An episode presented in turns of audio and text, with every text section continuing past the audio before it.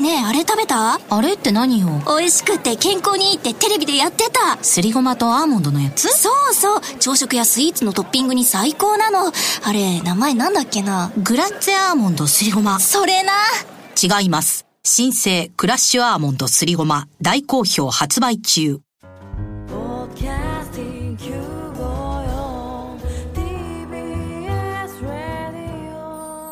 TBS ラジオポッドキャスティングをお聞きの皆さんこんにちは。安住紳一郎の日曜天国アシスタントディレクターの刈谷陽子です。日天のポッドキャスティング今日は379回目です。日曜朝10時からの本放送と合わせてぜひお楽しみください。それでは12月28日放送分安住紳一郎の日曜天国メッセージコーナーをお聞きください。今日のメッセージテーマはこちら。2014年私のニュース。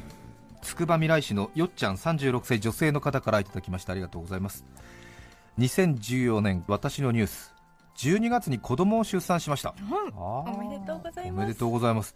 12月ついこの間ですね,、すね。ついこの間っていうか、普通分娩の予定が急遽緊急帝王切開に。あ大変大変だあれよあれよという間に手術に向け周りはバタバタ、そうですよね。口には酸素マスクをつけられさあ手術室へという時にようやく決心をし看護師さんに言うことができました。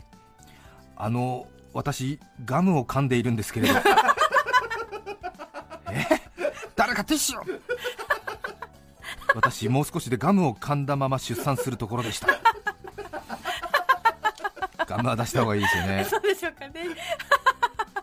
もしくは麻酔が取れてからもう一回味が戻ってるかな。豊島区のバレンタイン監督さん35歳男性の方。今年のニュース。ありがとうございます。3週間ほど前急性胃腸炎になってしまいあ。痛みに耐えられず仕事を早退しました。大変痛いね。差し込む感じですね。なんとか電車に乗り込み最寄り駅で降りた際買ったばかりのスマートフォンがないことに気づきあ意識が朦朧とする中駅の事務所で紛失届を出し悪用されないために携帯ショップで回線を止めてもらい自宅へ。その日はスマートフォンをなくしたショックよりも胃の痛みが強かったのですが徐々に痛みが軽くなるにつれてスマートフォンをなくしたショックが勝ってきました。そうか。滝川クリステルさんはオリンピック招致のスピーチの時に皆様が何か落とし物をしても きっとそれは戻ってきますと言っていたのを心の拠り所にしていましたが 結局見つからず新しく買い替えることになりました。あ勝手な意見ですが心のどこかで滝川さんの嘘つきと思っています。ねいやー電話なくすとうーんお財布なくすのもねあれですけど。うんいろいろねねえ。なくすからね一緒に。私もはい。今年東京モノレールですか？はあ空港に行く。ええ。東京モノレールの中で電話を置き忘れてしまって。モノレールの係員の方には3時間後ぐらいにはい。行ったら届いてますよということで、あえ。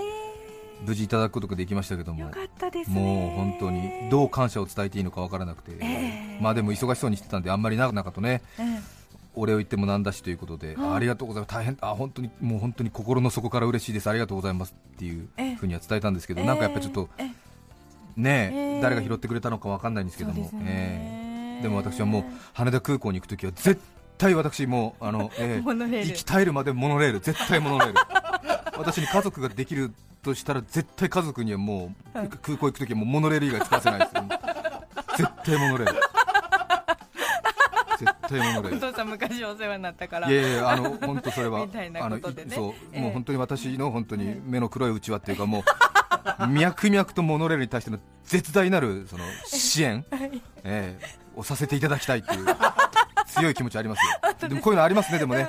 もう絶対もう本当にわかんないけど、はい。どれだけ私のね、はい。血がどこまで残るのか知らないけれども、私の血がかすかに流れているものであるならば必ず空港に行くときはモノレール使いなさいっていうもう もう本当にもうそんな感じ。もうもしねモノレールが何かこうさよならモノレールみたいなことがあったとしたら私はもう本当にあもう全財産そこに投げ打ってもうなんか 絶賛もう、うん、講演しちゃう、ええ何でもするよ。俺全力で。全力で。ええ今はそういう気持ち。そういう気持ちね。本当に、ええはい。モノレールの悪口言ってるやついたらもう絶対許さない。絶対許さない香川県綾川町からいただきました。ありがとうございます。晩作月田さん30歳男性の方。10月29日のことです。朝起きると妻に言われました。はい。原動付き自転車原付きの鍵が見つからないからあなたのカバンの中見たけどめっちゃ汚かったよ。ゴミとか入っているし掃除しなよ。うん。私はまずいと思いました。カバンの中には妻に内緒で買って隠れて遊んでいた任天堂 3DS が入っていたのです 見つかったかと思いながら朝食を食べていたのですが妻は私にそれ以上何も言ってきませんでした。あバレてないのかなと思いながら出勤し仕事をしました。その日のお昼妻から LINE が来ました。はい。あなた 3DS 持ってるの？びっくりしましたがここで慌てては取って食われると思ったので 落ち着いて返信しました。そうなりますね。バレていたようです。その時の LINE は割とさっぱり終わりました帰宅後妻に恐る恐る怒ってるのかなと聞いてみると全然怒ってないよ私心広くなったからとのこと。怒られなかったのでとんだ肩透かしを食らった気分になりました。妻はもともとゲームは時間がもったいないからしないでと私に言っていたのでバレたらかなり怒られるかなとビクビクしていたのですがはい。妻も最近スマホのパズルゲームにはまっていて結構な時間を費やしているからでしょうかゲームに関して寛容になっていたようです皆さんもパートナーに隠していることがあるのであれば告白してみると意外と怒られないかもしれませんよ。これ結果論だよね。そうですね。結果論。そうですね。う面白い。足立区のクリキントン大統領さん57歳男性の方ありがとうございます。ありがとうございます。今年の夏私の職場に綺麗なバツイチの女性が入ってきました私もバツイチなのでなんとなく会話があっていい感じになりましたが年が30も違うので具体的な交際には至りませんでした。しかしあー俺が20歳若かったらなぁと同僚に漏らしたのをきっかけに年なんか関係ないじゃないなんて周りから煽られて皆に後押しされた結果今一緒に暮らしています。今年の年越しはあったかいなぁえへへへへという。へえ57歳？27歳の女の人と一緒に暮らしてるのかな？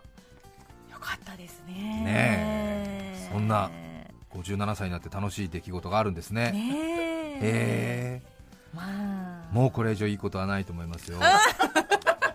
いやそうでしょよへえ。かったね。うよかったね。うん。楽しかろうの。うんまあちょっとねいろいろ、えまあ、他人がいろいろ言っちゃいけませんけれどもねえいろんな可能性も考えて生活した方がいいかもしれませんね。え まあね。うんうん。江戸川区のアルナーンドさん37歳男性の方ありがとうございます。ありがとうございます。2014年初めての息子が生まれたのを契機にはい。子育てに必要な体力をつけねばと思い立ちジムでウェイトトレーニングを始めたのが私の今年の印象深いニュースです。うんこの重いものを懸命に持ち上げるという行為は実はなかなか楽しく以前は扱えなかった重量を上げられるようになると達成感がすごいのです。すでにアラフォーですが息子が小学校に入った折など運動会で20代の若いお父さんに負けないよう今から頑張ろうと思います、うん。2014年。初めてウェイトトレーニングを始めたという、うん。えー何事もね新しいことを始めるっていうのはいいことですよ。その時間があるんだよね父親はね。自分が体を鍛えるね、母親はそういう時間ないからね。なんか食ってかかりたいんですか いいじゃない。時間はね自分でやりくりして作るものですから、まあ、そうだけどえはい。ー、むしろだって個人的にやりくりしてください。町田市の同い年さん女性の方ありがとうございます。ありがとうございます。私の今年のニュース。生まれて初めて顔にほうれい線が出ました口元の横にたった2本のシワが刻まれているだけでこんなにも人の風貌は老け込んでしまうのかと 鏡を見るたびに軽いショックを受けています。今までは人の顔をじろじろ見るのは失礼だという親の教えを守ってきたのですが最近は誰に会ってもついほうれい線があるかないかを確かめています。そして世の中にはほうれい線がある人とない人の2種類の人間がいて私はほうれい線ありの人間なのだということを痛感しています来年は少しでも目立たなくなるよう頑張ります。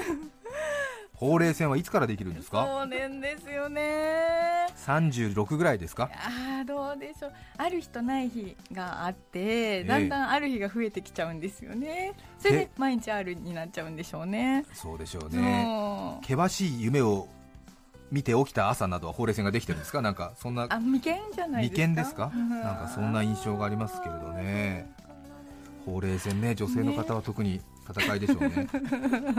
頬を膨らましてあれですよね。うん。逆に内側から外側にこうあ。アイロンかけるみたいな感じでえ少し減らすことはできるようですけれども、あえーあねえ。品川区せんちゃん22号さん女性の方ありがとうございます5月に小学校の同窓会が10年ぶりにあり出席しました。はい。あらそれは楽しそうですね、うん。10年ぶり。うん。仲良くしていた女子4人組で食事をしながら懐かしい話やお互いの近況などをワイワイ楽しく話をしていました。一人の友達が Facebook をやっているという話題になりはい。小学校の時に好きだった男子が見つかるかもよということで一人ずつ名前を検索しましたがなかなか見つかりませんでした。うん。私の初恋は小学校3年生の可愛らしい感じの同級生でした、相思相愛だったものの4年生のクラス替えで離れてしまい自然消滅。その初恋の男の子ともくんを検索してみたらなんと出てきたんです。お。ともくんのページを開く前に一呼吸。ドキドキわなわなしました。はい。そこには上下ジャージを着て武将髭ぽっちゃり体型のおじさんが 中型犬を抱っこしている写真が写っていました。まままさかこの人が私の初恋の相手なのかしら検索するならばいろいろな覚悟を持ってご覧になった方がいいかもしれません。まあねそこまで気にしてられないもんね。確かに。便利な世の中になりましてええ。ええ私たちは何かをうん。新しく獲得したつもりでいるんですけれども何かを確実に失ってるんですよね。何かを一つ手に入れると何か一つ失ってるんですよね。か。なかなか会えない人の近況が簡単に分かるようになりましたが。なりましたいい思いですらもうん。実はすぐに現実に突き落とされるということがありますね。利根町の殿下さん55歳男性の方ありがとうございます。我が家にとっての今年の一番の出来事ははい。娘の結婚です、あおめでとうございます。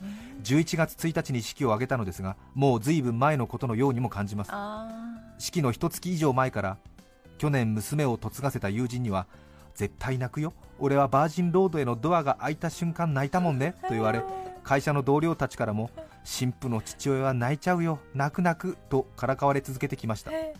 天の弱の私は絶対に泣くまいと式に臨みえ。途中うるっとした場面もなんとかこらええ。泣かずに終えることができましたがあ。式の間中これからも一生娘であることに変わりはないけれどもう家族ではなくなるのだなぁと悲しく寂しく切ない気持ちでいっぱいでした。はい。翌日自宅に戻り妻と二人きりになり半ば放心状態の時に妻が言った。我慢しなくてもいいのにお父さんの一言で涙が溢れ妻と抱き合って泣いてしまいました。自分たちの結婚式の時に嫁の父親が泣いている姿を見ましたがその時父の気持ちは想像することしかできませんでしたが30年の時を経初めて実感として分かったような気がします。泣きゃいいじゃない。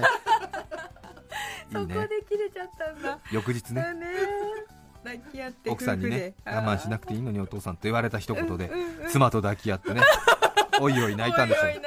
ちょっと夕暮れのね 台所かなんかで。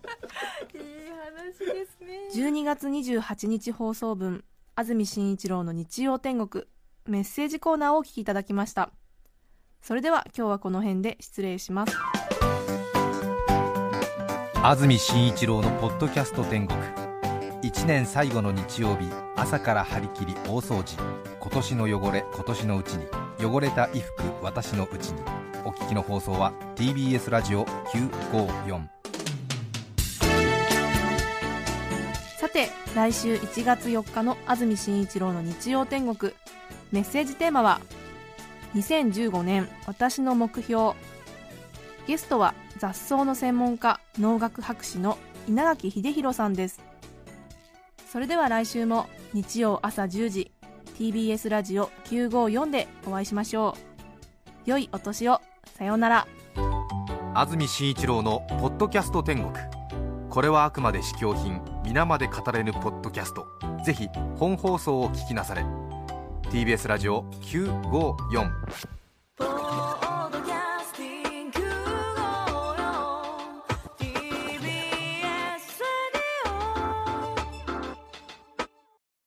ゃん、これ飲んでみて。ありがとね。美味しいわ。これはきな粉を入れた牛乳かね。正解そしてごまパウダーの香ばしさ、黒糖と麦芽糖の優しい甘さ。もしや、とろけるきな粉を入れたのかね。おばあちゃんすごい。老若男女に人気、新生、とろけるきな粉。